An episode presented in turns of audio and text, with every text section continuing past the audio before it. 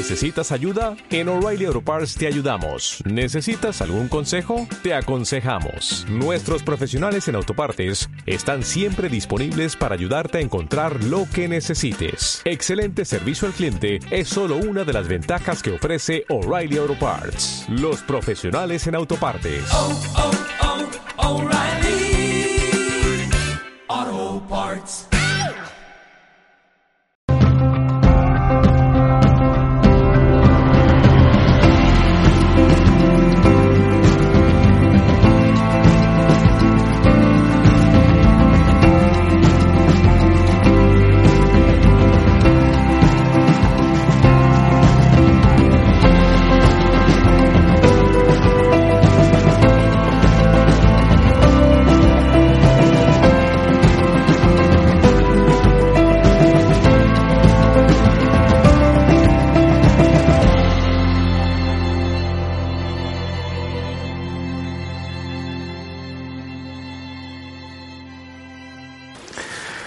Verdad que a veces, pues, un poquito la- sociedad va en una corriente y a veces, pues, hay una serie de creencias que nos hacen pensar, pues, a veces que una vida de éxito significa, pues, bueno, tener una serie de logros, una serie de logros, que, que no hay nada malo tampoco en conseguir esos, esos logros, establecerse unos objetivos en la vida eh, e ir a por ellos. Yo creo que eso es, normal y, creo que bueno, es- forma parte en sí mismo de lo que es eh, de lo que es vivir esta, esta vida humana que estamos viviendo. Sin embargo, hoy en día muchas veces eh, se ha desarrollado pues estas creencias ¿no? de que, que éxito en la vida es obtener pues una posición en la sociedad, un nombre, fama, éxito, reconocimiento. Y bueno, puede ser que esas cosas en un momento dado uno las, las consiga. Pero todo así, como también ha dicho Joan, a veces hay mucha gente que ha conseguido a veces en la vida fama, nombre, éxito, dinero, ¿ah? tenían a lo mejor belleza y luego pues sus vidas han acabado, han acabado mal. ¿eh?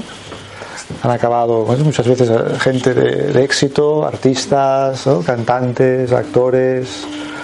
eh, no hace falta mencionar casos, ¿no? pero muchos han. ¿Ah? Entonces ahí hay algo que también nos tiene que hacer como reflexionar, ¿no? nos, hace- nos tiene que hacer, nos tiene que hacer pensar si realmente es eso lo que nos va a traer la, el éxito en el sentido de una vida plena, de una vida de bienestar, de una vida de felicidad.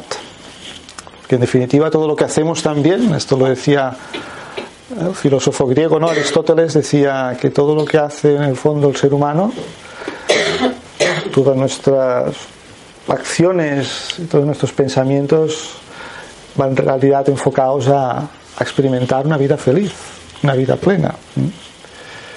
Y al ser algo tan importante en nuestras vidas, ¿no? experimentar esa, esa felicidad, puede ser que la, hagamos cosas equivocadas, ¿no? cosas erróneas. Porque a lo mejor también el que se droga, pues lo hace para querer ser feliz. ¿no?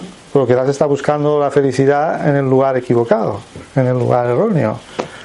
¿eh? Porque es una felicidad muchas veces ilusoria, una, una- una felicidad efímera. Yo me acuerdo también, el otro día lo comentaba en otra conferencia, pues bueno, yo cuando era joven, ¿no? Y, tenías otra- otras ideas en la cabeza, ¿no? Y pues y uno hace lo que hacen pues, los jóvenes, ¿no? Pues sales y, y bebes, ¿no? Y en el fondo pensaba, bueno, ¿y por qué uno bebe? ¿no? ¿Por qué uno bebe no agua, ¿no? sino alcohol, ¿no? porque uno bebe.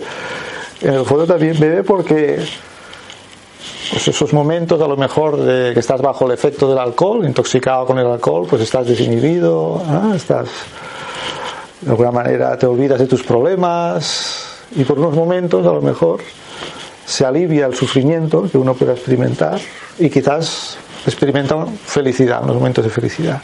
Pero luego viene viene el bajón, viene, la, viene la resaca. Y ahora están buscando pastillas para que para que la gente después de, la, de la fiesta pues puedan reducir los efectos de la resaca, ¿no? que te hace volver a una, a una dura realidad.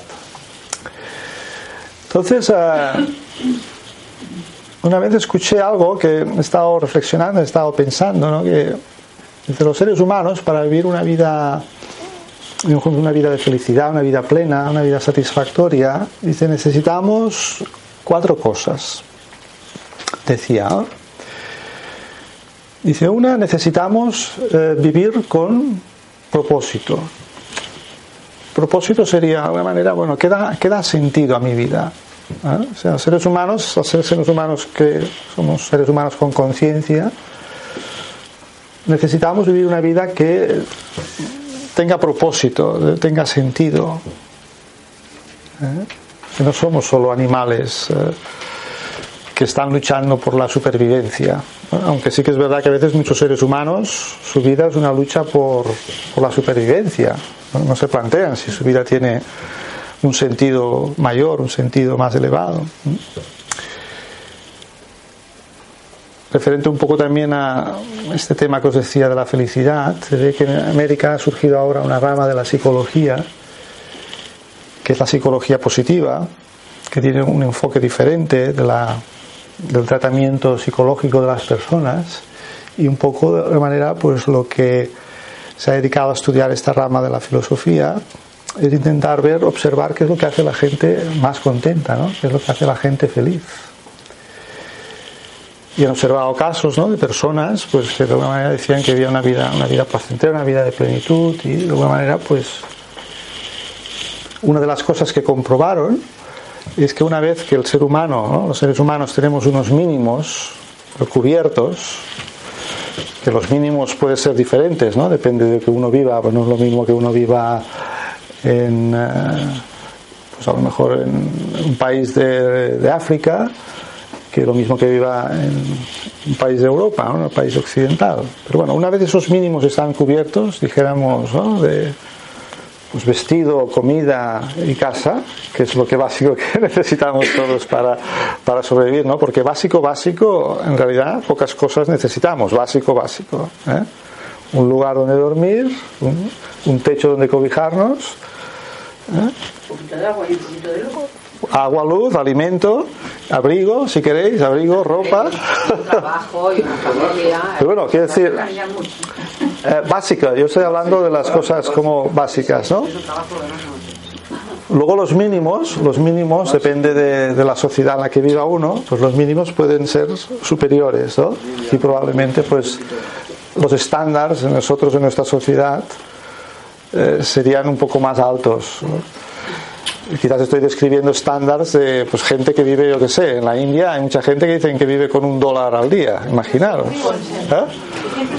Y hay millones, ¿no? Y hay millones de personas que viven así. Y, y viven, ¿no? Y viven. O sea que pues sí que es verdad que nuestra sociedad nos ha acostumbrado a una forma diferente, nos hemos acostumbrado a unos estándares, a unos niveles diferentes, entonces evidentemente pues quizás nuestro listón está un poco más alto de esos mínimos. Sí, que hace que la gente sea desgraciada más que feliz. Pero bueno, no, lo que decían estos estudios es que sea cual sea el mínimo de cada uno, una de las cosas que comprobaron es que más riqueza, o sea, si, hubiera, si había un crecimiento exponencial de la riqueza, riqueza en términos materiales, no se traducía en más felicidad. O sea, no es aquello que decir, ¿no? Si me toca mañana la lotería, voy a ser feliz. va a depender también de, de, la calidad de tu mente. Porque hay mucha gente que les ha tocado la lotería y, eso no les ha solucionado sus problemas en su mente. Porque si tú vives en una. La calidad de tu mente es una mente que vive en el miedo, en la escasez, en la preocupación. No te creas que solventarte de golpe, que te venga un golpe de, fortuna de dinero, te va a solucionar esos patrones, esas actitudes mentales. ¿eh? Eso seguirá estando ahí. La persona seguirá teniendo miedos. Antes tenía miedo porque me faltaba y pensaba que no iba a tener suficiente Luego cuando tenga mucho voy a tener miedo porque voy a pensar que me lo van a quitar o lo voy a perder. Es decir, en el fondo también depende mucho de la actitud mental, ¿no? del posicionamiento. Claro, cómo la, cómo la usas. Pero sobre todo también entender que eh, tú puedes ser rico físicamente y vivir en una actitud mental de, de pobreza, de escasez. ¿Eh? de mendigo. No, no, no, no, una actitud interna de mendigo. De que hay gente, hay gente, yo he conocido gente que tenía mucho materialmente, internamente eran personas de espíritu pobre. Me refiero a eso. ¿Mm? Gente que en el fondo avara, ¿no? Gente en el fondo que vivían en el miedo a perder las cosas. Y gente muy rica, ¿eh? Yo he conocido gente muy rica viviendo, pero de una forma pues más pobre que te puede eh, con la austera pero austera casi casi de rayando la miseria, casi ¿eh?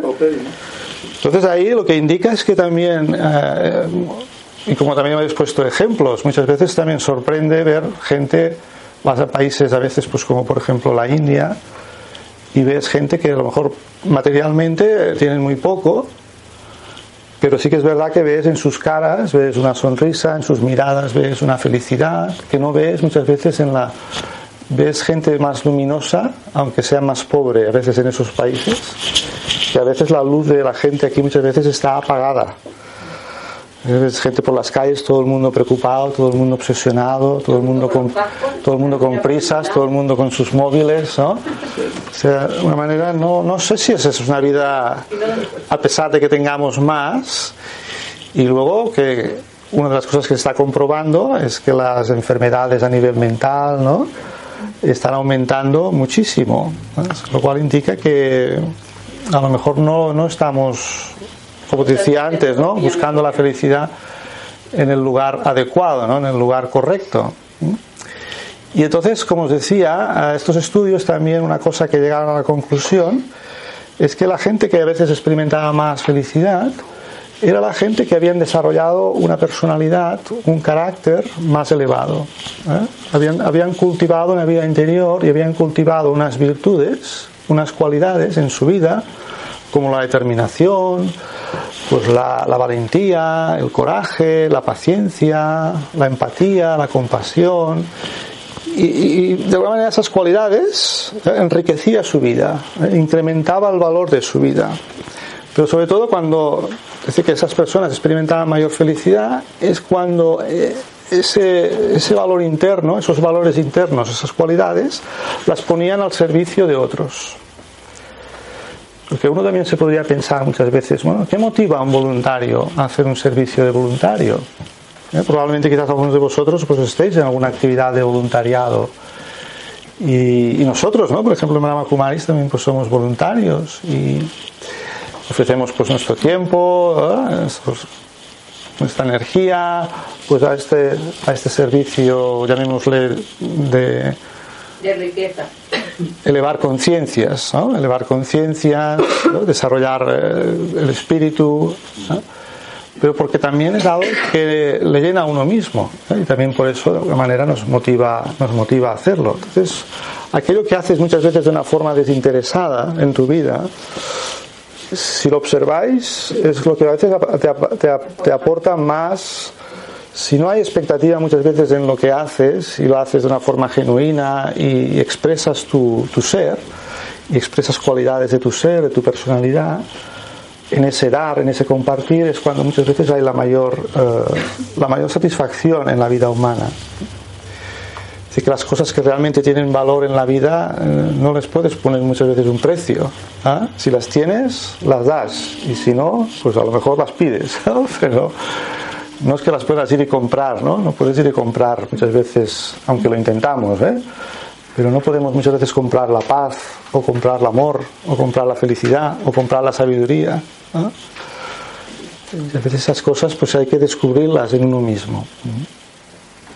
Entonces, como estaba diciendo, ¿no? Esas cuatro cosas, eh, vivir una vida con sentido, vivir una vida con propósito, que tiene mucho que ver pues con ese autoconocimiento de mí mismo, y, conocerme bien y saber para qué estoy aquí en este mundo. Estoy solo para pues tener una vida llamémosle material, una vida física para sobrevivir, o hay un propósito superior en mi existencia, o solo vivo una vida materialista. ¿Mm?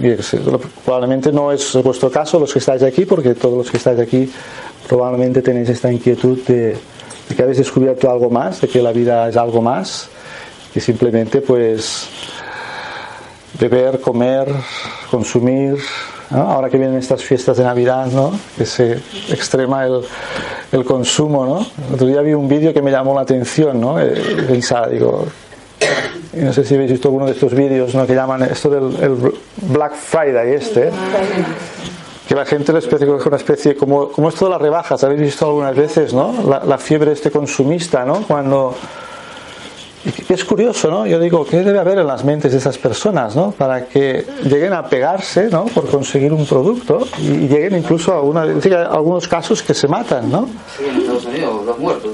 Pues, y, entonces, entonces vi, cierto, ¿eh? era después de, la, de, la, de los esclavos, mm. era el Black Friday porque compraban a los esclavos. Mirad mm. en internet, en el YouTube again, que está. ¿eh? Pero realmente estamos en un nivel. Black Friday no es nada más que.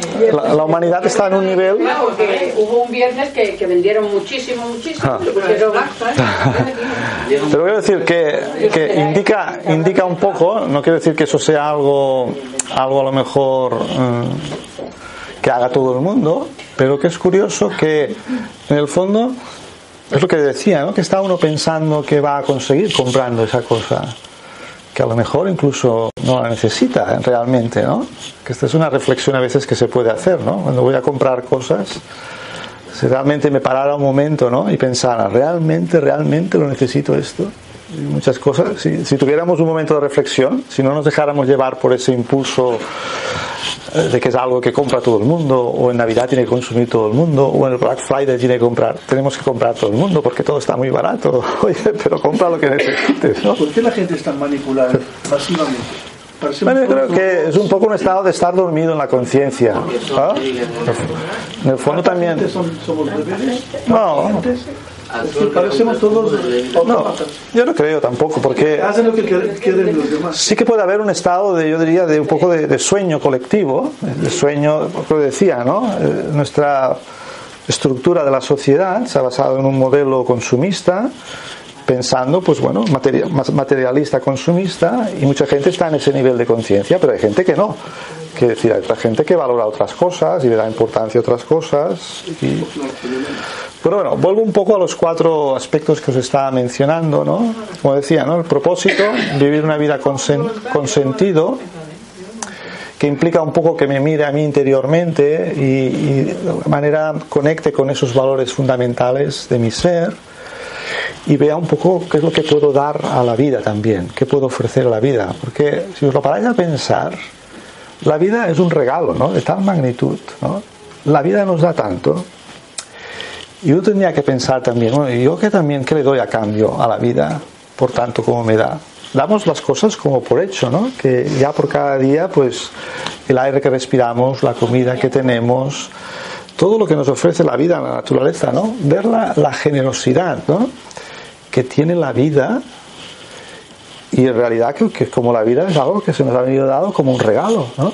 ¿A alguien le, creo que le costó algún esfuerzo nacer a esta vida y, nacer y estar vivo? Al principio un ser nace de forma natural, ¿no? ¿Eh?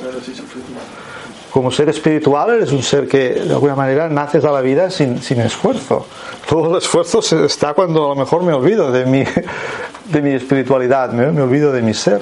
Pero en realidad la vida nos da tanto, tanto, y a veces también pues me hago pensar esto, ¿no? Yo, ¿qué le doy a cambio, ¿no? También en retorno a la vida. ¿Qué, tengo yo para ofrecer? Cuando digo a la vida, digo a los demás, ¿no? Digo a mis semejantes.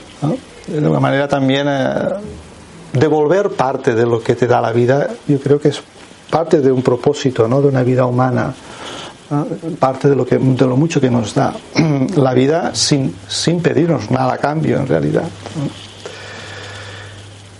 Y luego otro aspecto decía, eh, los, de los cuatro pilares, otro es el sentido de pertenencia, es muy importante también, ¿no? Para eh, la satisfacción de, de, las personas, sentir que pertenezco a algo o a alguien, a un grupo, a una sociedad, a un colectivo, a una nación, a un país, ¿eh? a una familia. El sentido de pertenencia es algo también que es muy importante en una vida humana para experimentar una vida satisfactoria y una vida plena. Luego el tercer aspecto era la seguridad. ¿no? Necesitamos estar, sentirnos seguros en nuestra vida. La reflexión, hacernos es cuál es la base de mi seguridad en mi vida. ¿Mm? Porque muchas veces basamos nuestra seguridad en cosas que son uh, externas, la mayor parte de veces, inestables y cambiantes. Lo que pensamos que nos hace seguros, en realidad a veces nos hace más inseguros. Si yo los, lo, lo tengo como soporte esencial en mi vida. ¿no? Por ejemplo, hay gente que piensa que lo que le da seguridad es un trabajo. ¿Ah? Si tengo un trabajo me sentiré más seguro. ¿no? O si tengo unos ingresos me sentiré más seguro. Vale, eso lo puedes tener, pero también lo puedes perder. Puede ir y venir en tu vida. Yo he experimentado muchas veces en mi vida, he tenido una experiencia, una relación a veces con la energía dinero, que, que me ha ido y venido a veces, y a veces he tenido como bastante, y a veces me he quedado como casi sin nada, por decirlo de alguna manera. ¿no? Una, una relación muy, muy ambivalente, muy, muy extrema. Y entonces he ido de alguna manera aprendiendo a entender de que la verdadera seguridad no me la, no me la iba a dar solo el dinero, aunque te da cierta tranquilidad, la seguridad, seguridad no te la da. Seguridad verdaderamente la encuentras cuando tú estás en un estado interior de más eh, equilibrio y de más paz. ¿Ah? O sea, estás como de alguna manera anclado a esos valores internos en ti, a ese centro que te da una seguridad, más allá de esos cambios permanentes, de ese ir y venir de la vida. Y el cuarto aspecto, el cuarto pilar también que ayudaba a las personas y que buscábamos para tener esa vida satisfactoria, esa vida plena, era la confianza. Experimentar el valor de la confianza en nuestras vidas confianza en mí mismo, confianza en la vida, confianza en los demás. Un valor muy importante. ¿Crees que se ha perdido un poco a veces ese valor de la confianza y consideráis que es importante en nuestras Ha vidas? a, a ver un poco de fe, ¿no? A dejar un poco que, que algo no esté en tus manos. Sí. Bueno, podría tener una, una cierta conexión quizás con la, con la fe, ¿no? Pero la confianza creo que es más como algo más profundo, ¿no? O sea, cuando tú confías en alguien, ¿no? O sea, confías en alguien, yo creo que hay algo, algo más aún, ¿no? Que confías en alguien porque ves la bondad también, ves la autenticidad, ves la integridad, tienes la, la, fe, y uno puede ser la fe y otro puede ser la convicción, en el fondo eh, la vida es algo... eh, algo bueno, ¿no? es algo que hemos venido aquí a luchar o a sufrir, ¿no? como a veces hay estas creencias, ¿no? sino que hemos venido aquí y nuestro propósito, ya que también hablaba del propósito, hemos venido aquí para ser felices. Luego lo que pasa es que a lo mejor nos meten o nos metemos una serie de programaciones que nos hacen de alguna manera complicarnos la vida, nos complicamos la vida, pero en realidad si pudiéramos sacar todas esas programaciones, esas creencias limitantes que nos hemos ido creando, quizás podríamos experimentar pues esa plenitud de la vida, ¿no? en su máximo potencial, ¿no? que es lo que de alguna manera anhelamos.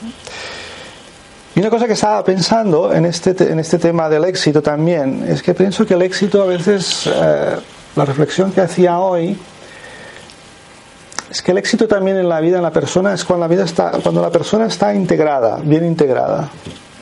O sea, porque lo que nos crea esta inseguridad, o esta pérdida de confianza, o este sentido de falta de pertenencia, o esta falta de propósito en la vida, nos hace sentirnos un poco a veces, un poco perdidos, ¿no? Yo creo que en el fondo es porque internamente estamos fragmentados, estamos como en división, estamos en confusión. Yo incluso diría a veces que incluso dormidos en esta conciencia. Y entonces por eso, de alguna manera, la importancia de, volver a un sentido interno de, unidad, de sentirme en, unión, en conexión conmigo mismo. ¿Mm? Porque una de las experiencias que uno va teniendo en la medida que experimenta esa unidad con su ser es sentirse parte de un todo. O sea, este sentido de pertenencia, en el fondo, que soy, soy parte de una unidad, soy parte de un todo. ¿no? O sea, no sentirme yo solo unido a un grupo en concreto, sino sentirme unido al universo, sentirme unido a todos los seres humanos. ¿no? este sentimiento sería una experiencia que uno puede alcanzar cuando esa fragmentación de nuestra conciencia conseguimos eh, reducirla conseguimos eliminarla y volvemos a un estado interno de, unidad.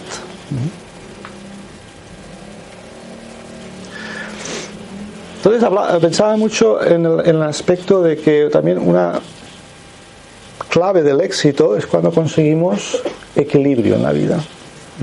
Yo creo que el equilibrio es fundamental. Y os voy a mostrar varios ejemplos, voy a usar la pizarra, de, cómo diversos equilibrios si los trabajamos y los cultivamos, nos pueden ayudar a conseguir ese éxito que anhelamos, ¿no? esa integración, esa integridad, ese equilibrio, seres humanos más completos, más integrados. Entonces voy a usar un poco la pizarra. Y esto lo llamo también los tres círculos a veces del, del éxito. Tienes, necesita, quieres éxito en algo en concreto en tu vida, necesitas equilibrar como tres, tres factores, tres áreas. Uno ya lo he descrito, que es eh, tener claro el foco. Tener claro el foco, ¿no? Foco, objetivo o propósito. ¿Sí? Ah. Así, ¿no? O sea, ¿qué es lo que quiero, qué es lo que quiero lograr? ¿no? Cualquier cosa, en cualquier meta que te propongas en la vida, tú debes tener claro el, objetivo, el propósito, también llámale la, la visión, ¿no? Pero luego eso necesita estar equilibrado con la capacidad. La capacidad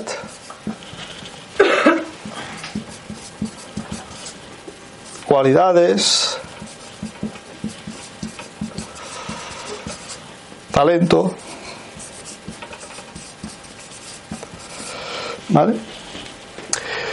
Y luego el tercer ingrediente, el tercer factor, eh, que de alguna manera si consigo integrar los tres me facilitará que pueda conseguir aquello que me proponga, ya bien sea, ya digo, eh, el éxito, cada uno en lo que se plantee, necesita la integración, ya sea en el campo de la espiritualidad, en el campo de los negocios, en el campo de la empresa, ¿no? Luego necesitas la voluntad. Voluntad y motivación. ¿Vale? Ahora vamos a ver ejemplos. Voy a poner ejemplos como si hay alguna área que está floja, que está débil, como eso impide que yo consiga pues el éxito que estoy buscando. ¿De acuerdo? Ahora pongamos un ejemplo una persona que a lo mejor eh, tiene muy claro un determinado objetivo que quiere lograr, algo que quiere conseguir. Ah, pues ahora voy a meditar. Ahora voy a practicar meditación. Quiero ser un gran meditador, quiero ser un yogi. Cualquier cosa que te plantees. Eh, quiero ser un cantante, quiero ser un médico. Nos, a la vida nos planteamos objetivos y eso pues es bueno y nada malo. Pero luego tengo que ver si yo estoy de alguna manera fijándome un objetivo para el que estoy capacitado. A lo mejor también cuidado, ¿eh? a lo mejor uno a veces piensa que no está capacitado para algo Eh, hay gente a veces que se piensa que, que, que, que pueden hacer mucho y no están capacitados para ello. Y a veces también pasa al revés. Hay gente que piensa que valen muy poco y que no sirven y a lo mejor tienen un potencial para hacer. Tiene que potenciar ¿no? esos valores. Claro, claro. Si Por eso, te, te empujan, tienes que nunca puedes hacer nada. Por eso a veces junto con el, el proponerte algo en la vida tienes que ver si de alguna manera eso te resuena internamente, que no sea un objetivo a veces impuesto. O sea, porque a veces, dices, si tú no tienes claro lo que quieres, otros te van a decir lo que es importante para ti. Y a lo mejor, pues eso no está alineado con lo que te motiva, o no está. Yo, por ejemplo, estudié Derecho, yo estudié para abogado, ¿no? Porque, ah, pues aquello que no estás muy claro a veces lo que quieres hacer, ¿no? Y bueno, ¿qué estudiaré? Digo, va. Y aquello la influencia también de la familia y tal, hombre, abogado, que ya verás que es bueno, ¿no? Yo, yo tenía que haber estudiado psicología, yo lo digo siempre, ¿no? psicología. Estás a verdad. Pasa que ahora ya, bueno, ya la aprendo la psicología de otra manera. ¿eh? ¿no? Pero quiero decir que luego, luego me di cuenta de que no era algo que lo hacía, ¿sabes? Aquello que internamente no tienes una pasión por ello. ¿no? En la vida a veces si haces algo que de alguna manera te, te está bien alineado, bien equilibrado, es como que te apasiona lo que haces. ¿no? Eh, A lo mejor, bueno, pues yo no, no le supe encontrar el... Luego también me decepcionó un poco el ejercicio de la profesión, ¿no? Porque ahí está, ya veis la, reputación, la imagen que tienen los abogados, ¿no? No hace falta. Eso parece ser que un abogado honesto no se puede ser, así como incompatible, ¿no?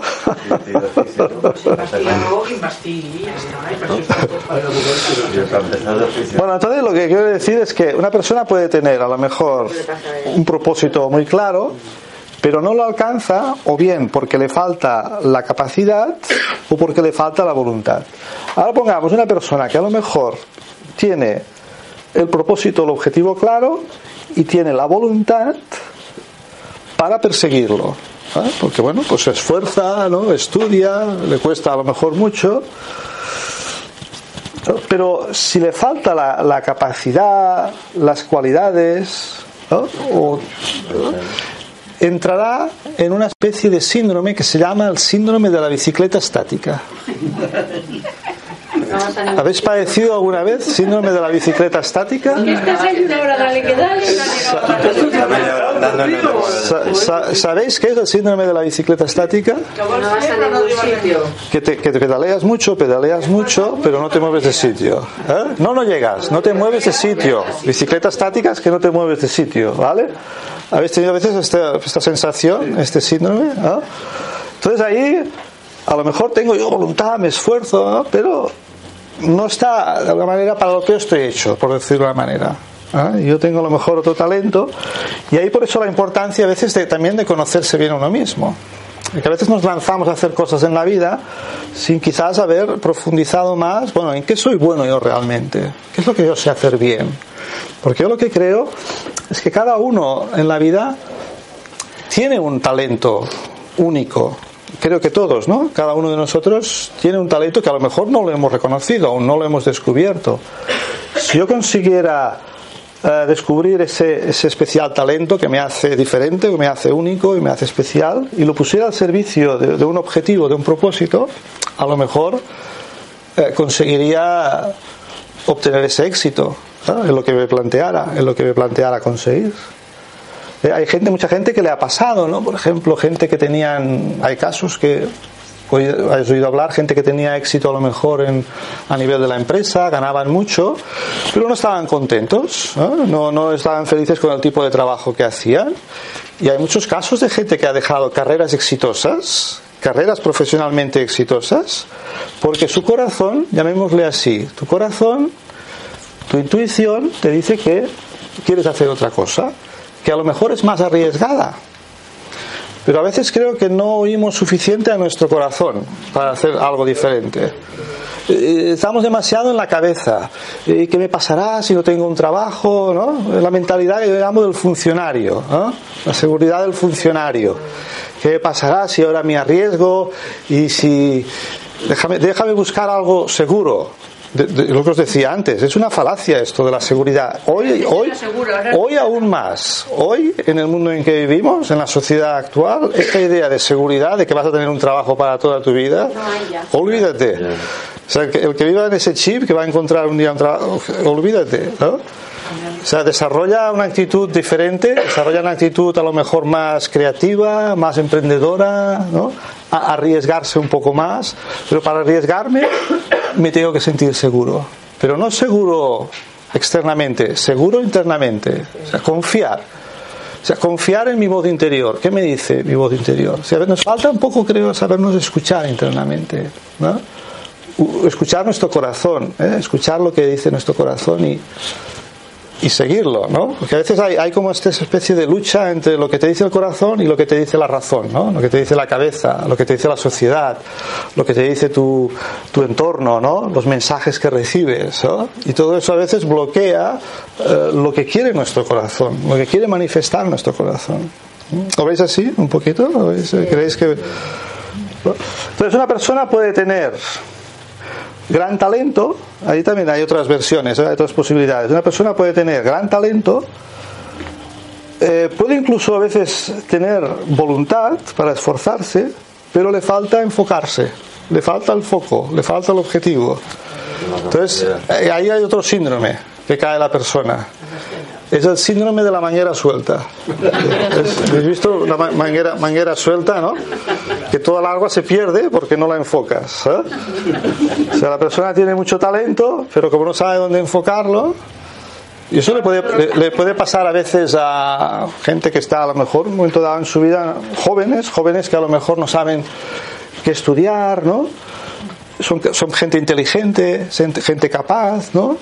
Pero por la razón que sea, la persona no sabe eh, enfocarse. ¿eh? Y a veces hay gente que, que, como no les cuesta encontrar el foco, hay gente que a veces es al revés, son lanzadas, ¿no? Se lanzan a la aventura, al foco, ¿no? Hay otras que siempre están dudando, ¿no? Hago esto, hago lo otro, hago lo otro, ¿no? Y, a veces hay gente que empieza algo y, y enseguida se cansan. Empiezan una carrera y se cansan. Y ahora, ahora otra, ¿no? Porque ahora me han dicho esto. Ahora me han dicho que esto en el futuro irá mejor, tendrás más éxito con esto. En realidad, al final te acabas. Um, te acabas quedando. Yo digo que al final, eh, yo creo que sabes que es una cosa importante para ayudar a una persona, ¿no?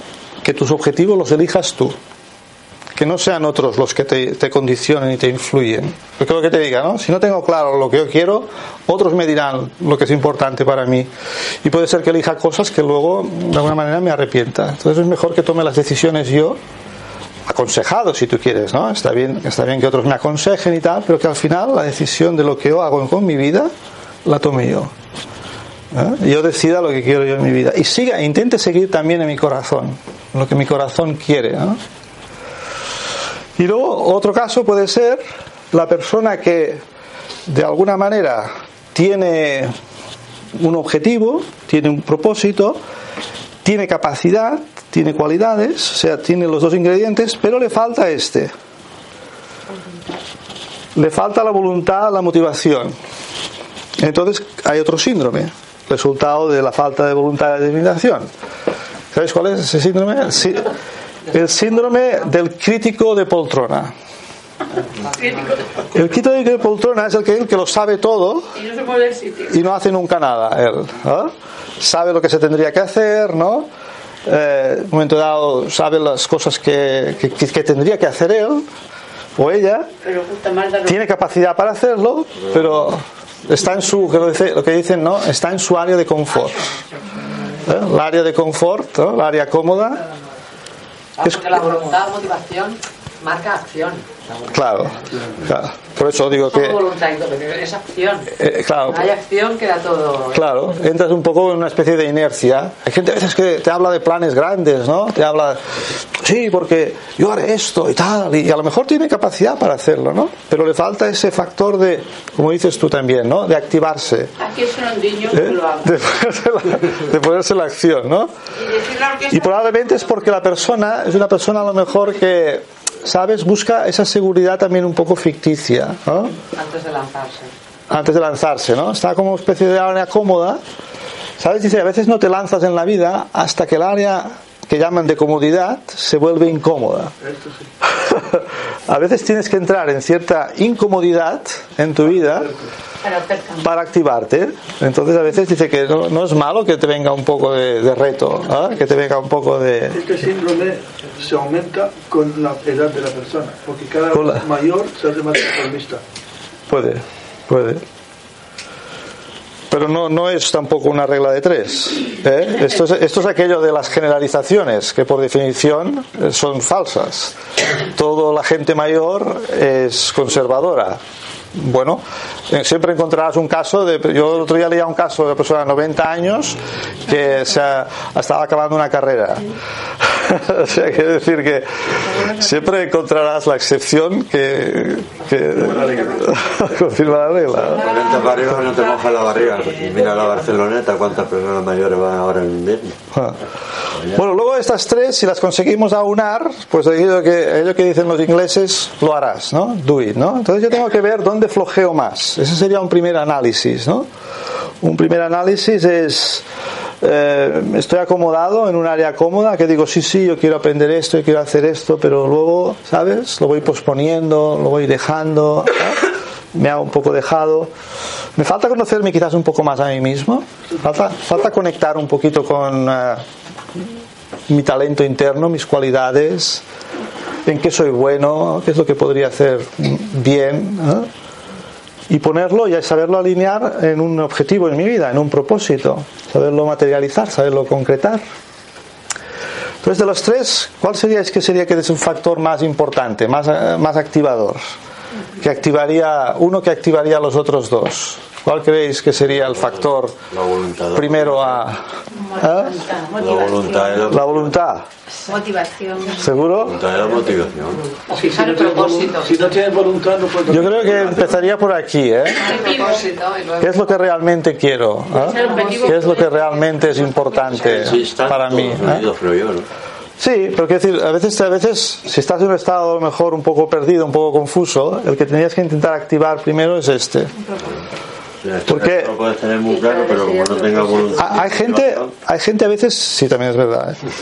No, al fondo también tiene que estar alineado, ¿no? Porque yo un día me puede coger la diaria, ahora quiero ser, mira, quiero ser cantante de ópera. No, millonario no, pero digo, quiero ser cantante, millonario también, pero te vas a tener que hacer algo también para ser millonario. Pero digo, no, quiero ser cantante de ópera, ¿no?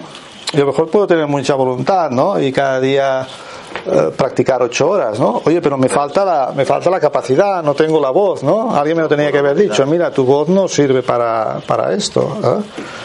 Entonces, claro, tengo que, eh, tiene que haber un alineamiento, ¿no? Pero sí que es verdad que a veces hay gente que, porque dice el propósito no es algo que tengas que crear, es algo con lo que tienes que conectar. De alguna manera a veces pues es como, hay, hay gente que que tiene como un momento dado de, yo diría, de flash, de, iluminación, que de alguna manera entienden, yo, yo estoy aquí para esto, yo tengo que hacer esto. Entonces eso también a veces, de alguna manera, cuando la persona conecta con eso, a veces también activa un potencial latente. Un potencial latente que surge cuando la persona en un momento dado tiene la claridad que eso es lo que quiere. Entonces eso también despierta el potencial. Porque el potencial está dormido porque la persona no está alineada con ese propósito. Entonces el propósito ayuda a despertar también el potencial. Capacidades que están dormidas, o sea, cuando conecto digo, esto es lo que realmente quiero y me resuena, ¿no? Me resuena internamente. De alguna manera el potencial que estaba ahí, como yo diría, dormido, latente, se activa. Bueno, luego esto tenemos que ponerlo en, otro marco, ¿no? En otro marco de equilibrio. Y aquí pondría pues este triángulo, ¿no? Y, y este triángulo vendría a ser un equilibrio que llamamos de los tres puntos. Los tres puntos. Porque claro, nuestra vida también existe en un contexto. No somos solo individuales, ¿no? Sino que, como decía este Ortega y Gasset. Dice, yo soy yo y mis circunstancias. ¿no? Entonces, no, somos islas individuadas, aisladas, sino que todos tenemos, pues cada uno tiene su, propia constelación personal y familiar. Y, y, entonces, pues bueno, entonces Eh, los antiguos griegos hablaban de un símbolo que utilizaban que era el triángulo como símbolo de equilibrio. La persona quería recuperar el equilibrio en su vida, quería vivir en equilibrio, necesitaba equilibrar tres cosas. Este punto de aquí sería el ser. Este le llamaban la verdad, la divinidad. Y este le llamaban la vida. La vida, eh, los demás. Entonces, es un equilibrio también importante. A veces también, eh, otra forma que se podría llamar, un propósito elevado también. Propósito elevado, divinidad, verdad. Ellos también la verdad o la divinidad lo definían como una energía de bondad que sirve a toda la vida, que sirve al universo. ¿eh? La, suprema bondad también le llamaban, que está constantemente eh, sirviendo a la vida. Eso es un poco en el mundo en que vivimos actual, mundo este pues más materialista, esta conexión con, con esa fuente pues se ha roto un poco, o sea, poca gente de alguna manera hoy pues eh, establece como prioridad en su vida el ver cómo puede conectar con esa verdad, con esa sabiduría, con esa inteligencia suprema. ¿eh? Estamos buscándolo todo, estamos buscándolo todo en el plano horizontal. Hemos perdido la, conexión vertical, que es una de las cosas importantes a recuperar si queremos volver al equilibrio. Entonces, lo que se dice, la importancia del equilibrio de los tres puntos es no caer en el centramiento solo, así como os he puesto este ejemplo aquí, no caer en el centramiento solo de uno en detrimento del olvido de los otros dos. Porque claro, puede haber, por ejemplo, una forma errónea de enfocarse en uno mismo. Hay una forma correcta que es, pues, eh, conocerse. ¿eh? Aprender a conocerme mejor a mí mismo, saber quién soy, conocer mi identidad, conocer mis valores, conocer mis fortalezas, conocer mis debilidades. Pero hay un tipo de centramiento en uno mismo que rayaría un poquito el egocentrismo. Aquello que yo soy lo más importante, yo el centro de todo. Hay gente a veces que dice esto, ¿no? Ahora que estás como trabajando de ti mismo, parece que solo te importas tú, ¿no?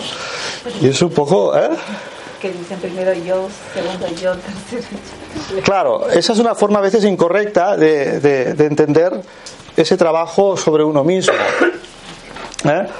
Y también puede ser un enfoque e, egocéntrico de la persona. ¿eh? Yo, yo, yo, y entonces me olvido un poquito de la vida. El correcto centramiento del ser me tendría que alinear con esa verdad, con esa divinidad. Y si ese alineamiento lo tuviera claro, entonces eso de alguna manera me conecta con la vida con una energía diferente, que es una energía más, pues que esta energía está en una actitud más de dar, de compartir.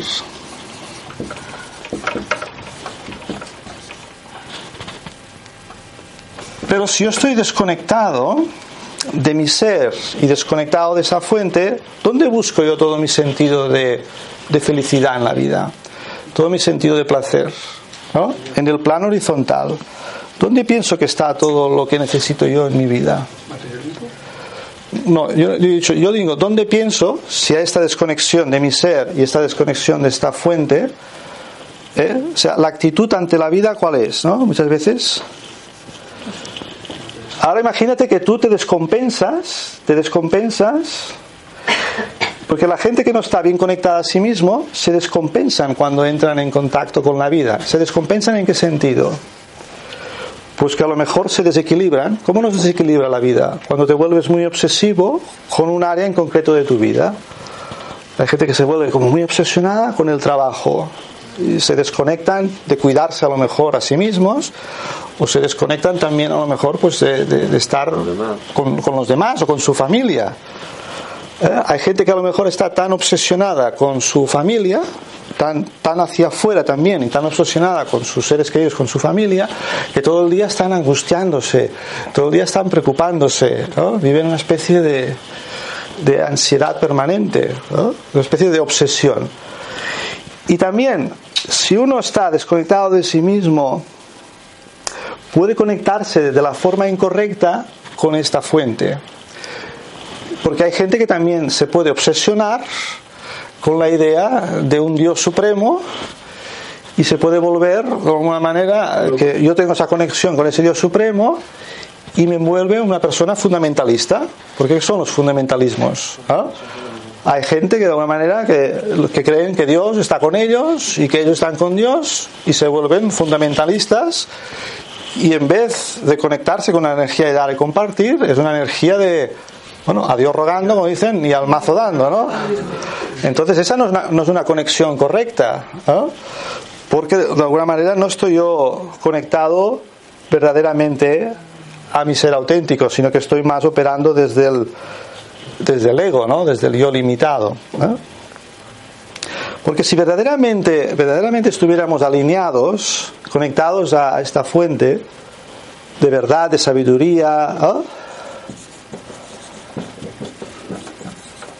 de alguna manera desarrollaríamos unas cualidades, unas virtudes que nos haría eh, hacer lo mismo que hace esta fuente, que es una energía de amor, es una energía donadora, es una energía benefactora, que constantemente está dando la vida. Como podríamos definirlo como un sol. ¿Eh? ¿Verdad que el sol está dando luz y energía cada día? Los seres humanos puede ser que no, no valoren, porque están atrapados, ¿no? Estamos perdidos aquí. Pero el sol no deja de dar por eso. ¿eh? a todos por igual, ¿no? Entonces esa energía está accesible a todo el mundo.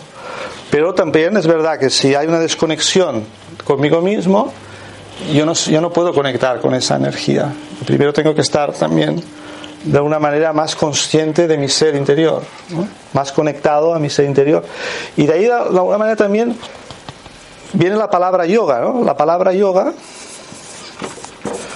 una palabra que hoy en día se utiliza mucho en, en Occidente, pero ¿sabéis el significado de la palabra yoga? Unión, unión ¿no? O sea, ¿por qué practicamos eh, yoga en realidad? Eh, yoga, en su eh, significado etimológico original, significa unión. Mi esfuerzo no debe de ser estar tanto estableciendo mis propósitos objetivos solo en el plano horizontal. Porque llega un momento, ¿sabes aquello que te dice que si tú persigues muchas cosas y tienes muchos deseos? ¿Eh? Ya lo decía el budismo, ¿no? Buda en su reflexión, en su meditación, ¿qué descubrió? ¿Qué es lo que causa sufrimiento, decía, al ser humano? ¿Qué decía Buda, no? ¿Recordáis qué decía Buda en su reflexión, ¿no? En su iluminación, lo que se dio cuenta? Es de que el ser humano lo que le causa sufrimiento son los deseos permanentes que no consigue. Más que inalcanzables, es que no consiguen llenarte. Ah, no consiguen llenarte, ¿no? Satisfaces un deseo y al cabo de un tiempo, al cabo de un tiempo pensando aquello que te persigues algo, es aquello como te pone una zanahoria delante, ¿no? Coges la zanahoria, al cabo de un tiempo dices, ah, pero ahora quiero una zanahoria más grande. Pero son objetivos entonces, ¿no? Un objetivo, cumples uno, luego vas a por otro. Ya, pero la finalidad al final, ¿cuál es? ¿Te recuerdas que lo he dicho al principio? La finalidad de todos esos objetivos, ¿cuál es al final? Porque hay un, hay un sentido en esos objetivos o simplemente es porque tengo que ponerme objetivos. No, porque te hacen feliz. Vale, al final la, consecución, llámale felicidad, expresas personas que la palabra felicidad a lo mejor no le gusta, pero llámale plenitud, llámale bienestar, como le quieras llamar, llámale seguridad, llámale libertad, pero al final buscas el, el, producto final es, bienestar y plenitud y felicidad. Entonces, esos objetivos al final no es el objetivo en sí mismo, porque uno podría decir, eh, ¿el dinero es un fin o un medio? Un medio. Un medio, pero hay mucha gente que lo pone como un fin. ¿Ah? Pues un medio. Ah, ah, entonces, ¿por qué hay gente que de alguna manera cuando tienen 5.000 millones quieren más? Porque no son felices con lo que tienen. ¿Sigue siendo un fin o sigue siendo un medio o es un fin? Hacer más y más. Porque uno puede, puede caer en la avaricia, puede caer en la avaricia de pensar que teniendo más va a ser más. ¿Eh? Al final, ¿en qué baso yo mi sentido de, de valor en mi vida? ¿En tener? ¿En hacer? en consumir o en ser? ¿Eh? Es que es una pregunta también, una reflexión a hacerse. ¿eh? Porque llega un momento en el que el que está atrapado en la, en la avaricia o en el consumismo, al final eh, no es el consumo por satisfacer un fin, sino es que al final pierdes un poco el sentido de por qué estás consumiendo algo, como el ejemplo extremo que os he puesto, ¿no? Se pierde el sentido de esa gente que con esa locura van a, a poder conseguir un, un producto eh, el que sea, ¿no? Incluso matarse por ello, ¿no? Pues o sea, esa persona se ha desequilibrado en su, en su objetivo de su vida, ¿no? De alguna manera se ha producido una especie de desequilibrio. A lo mejor sí que es verdad que sí que es verdad que también hay que entender el dinero. El dinero es una energía que a veces también las personas espirituales podemos caer en una especie de rechazo del dinero y el dinero también hay que entenderlo como una energía como una energía con la que puedes hacer muchas cosas buenas. Si el, si el propósito y la conciencia es la correcta, entonces harás un uso correcto también de los recursos que tienes. Eh, Eso es lo que, lo que hay que estar alineado en ese sentido. ¿eh?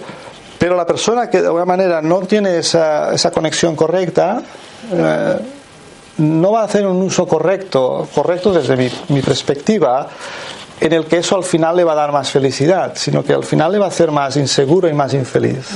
¿Eh?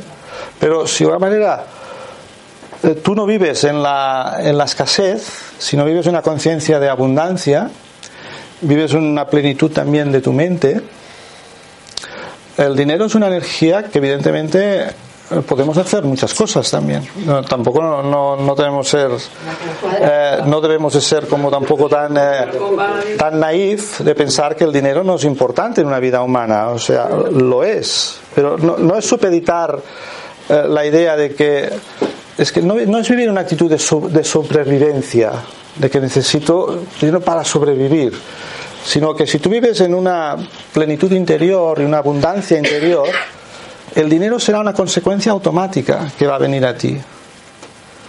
¿Eh? Porque es el resultado también a veces de la calidad de la mente de la persona, lo que atrae la prosperidad y la riqueza.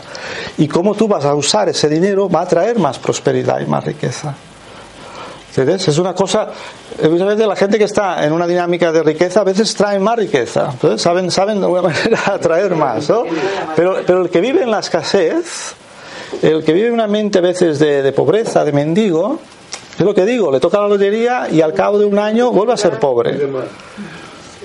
También, también, también lo verás, ¿eh? porque en el fondo todo es un poco cuestión de conciencia, en la conciencia en que tú usas esas energías físicas o materiales, las harás crecer o, o desaparecerán de tu vida. Bueno, es un punto de vista.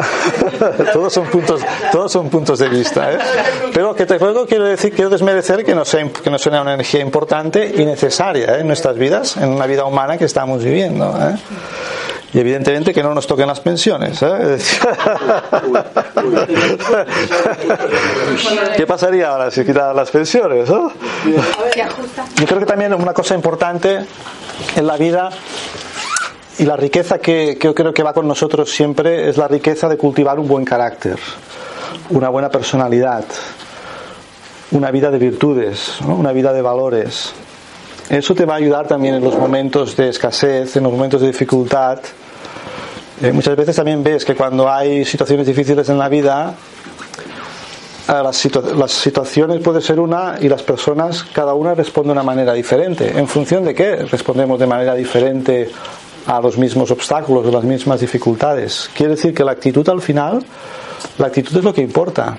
Cómo tú te posicionas ante los obstáculos de la vida, los recursos internos que dispones para manejar esas situaciones. Y ahí es donde todo este trabajo que estamos haciendo, pues aquí, el cultivar esta vida interior, el desarrollar estas virtudes internas, ¿eh? te ayudará en esos momentos de, retos que van a venir, a todo el mundo le vienen los suyos. ¿eh? Cada uno tiene que pasar en la vida sus retos. Uno será en el ámbito pues, de relaciones complicadas, otro será en el ámbito de que pues, a nivel financiero, económico, ¿no?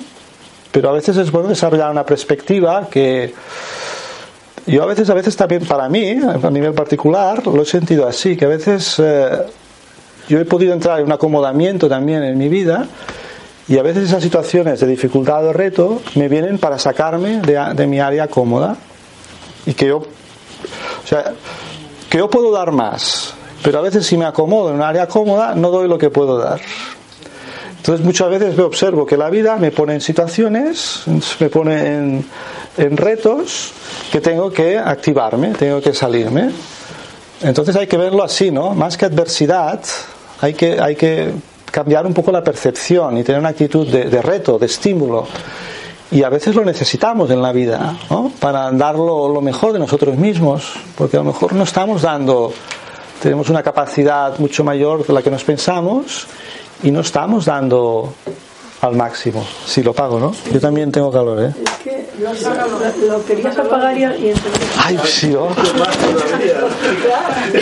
Bueno, yo creo que hemos compartido bastante. ¿eh? Yo creo que eso es un grupo animado y activo y participativo. Yo creo que ahora es un poquito tiempo también de irnos al silencio y a la meditación, si os parece, un ratito.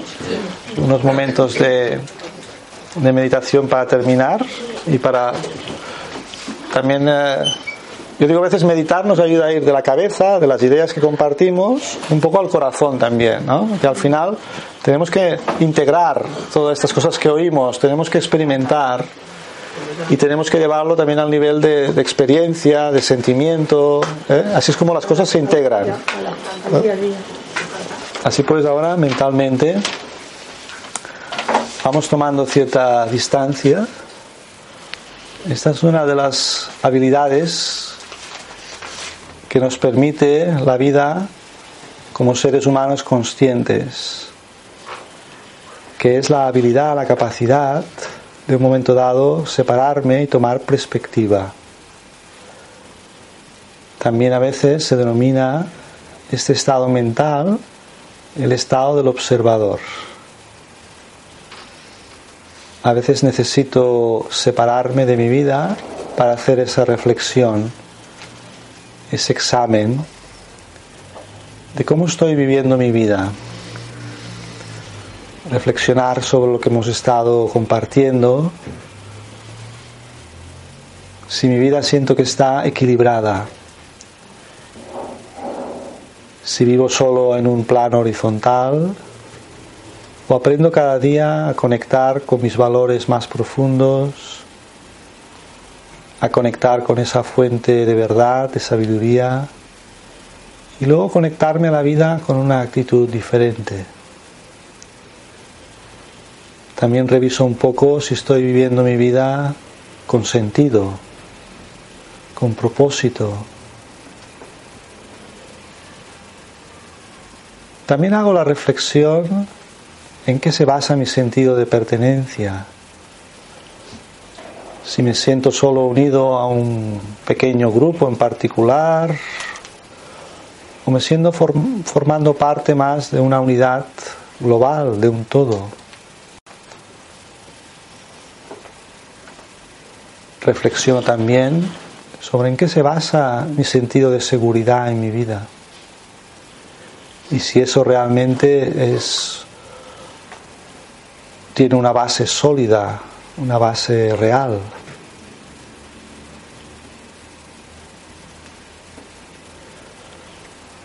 Reflexiono también si confío en mí, si confío en los demás, confío en la vida.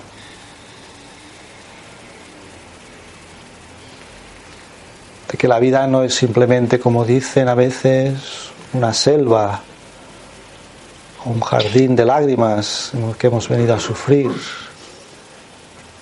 sino que realmente siento el potencial de la vida, y que realmente la vida es para gozarla, para disfrutarla, para vivirla, pero desde ese estado de conciencia elevado, alineado a mi ser, conectado a esa fuente suprema, a esa fuente de la verdad, de la sabiduría,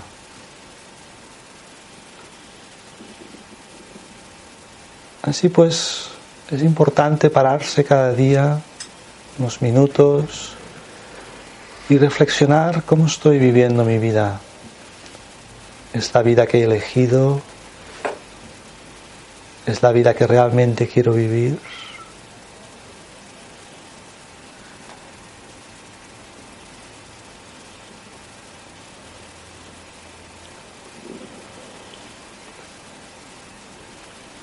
Intento también escuchar la voz de mi intuición, la voz de mi corazón. Intento parar solo la mente a veces más racional. Intento parar un poco toda esa actividad mental, escuchar también mi intuición,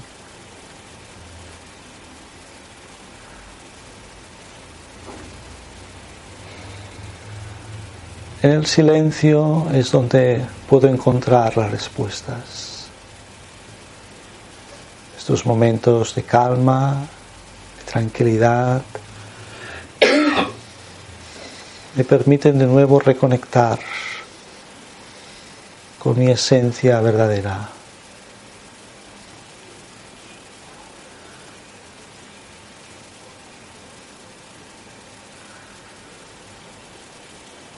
Y poco a poco ahora de nuevo voy activándome, preparándome de nuevo para entrar en la acción.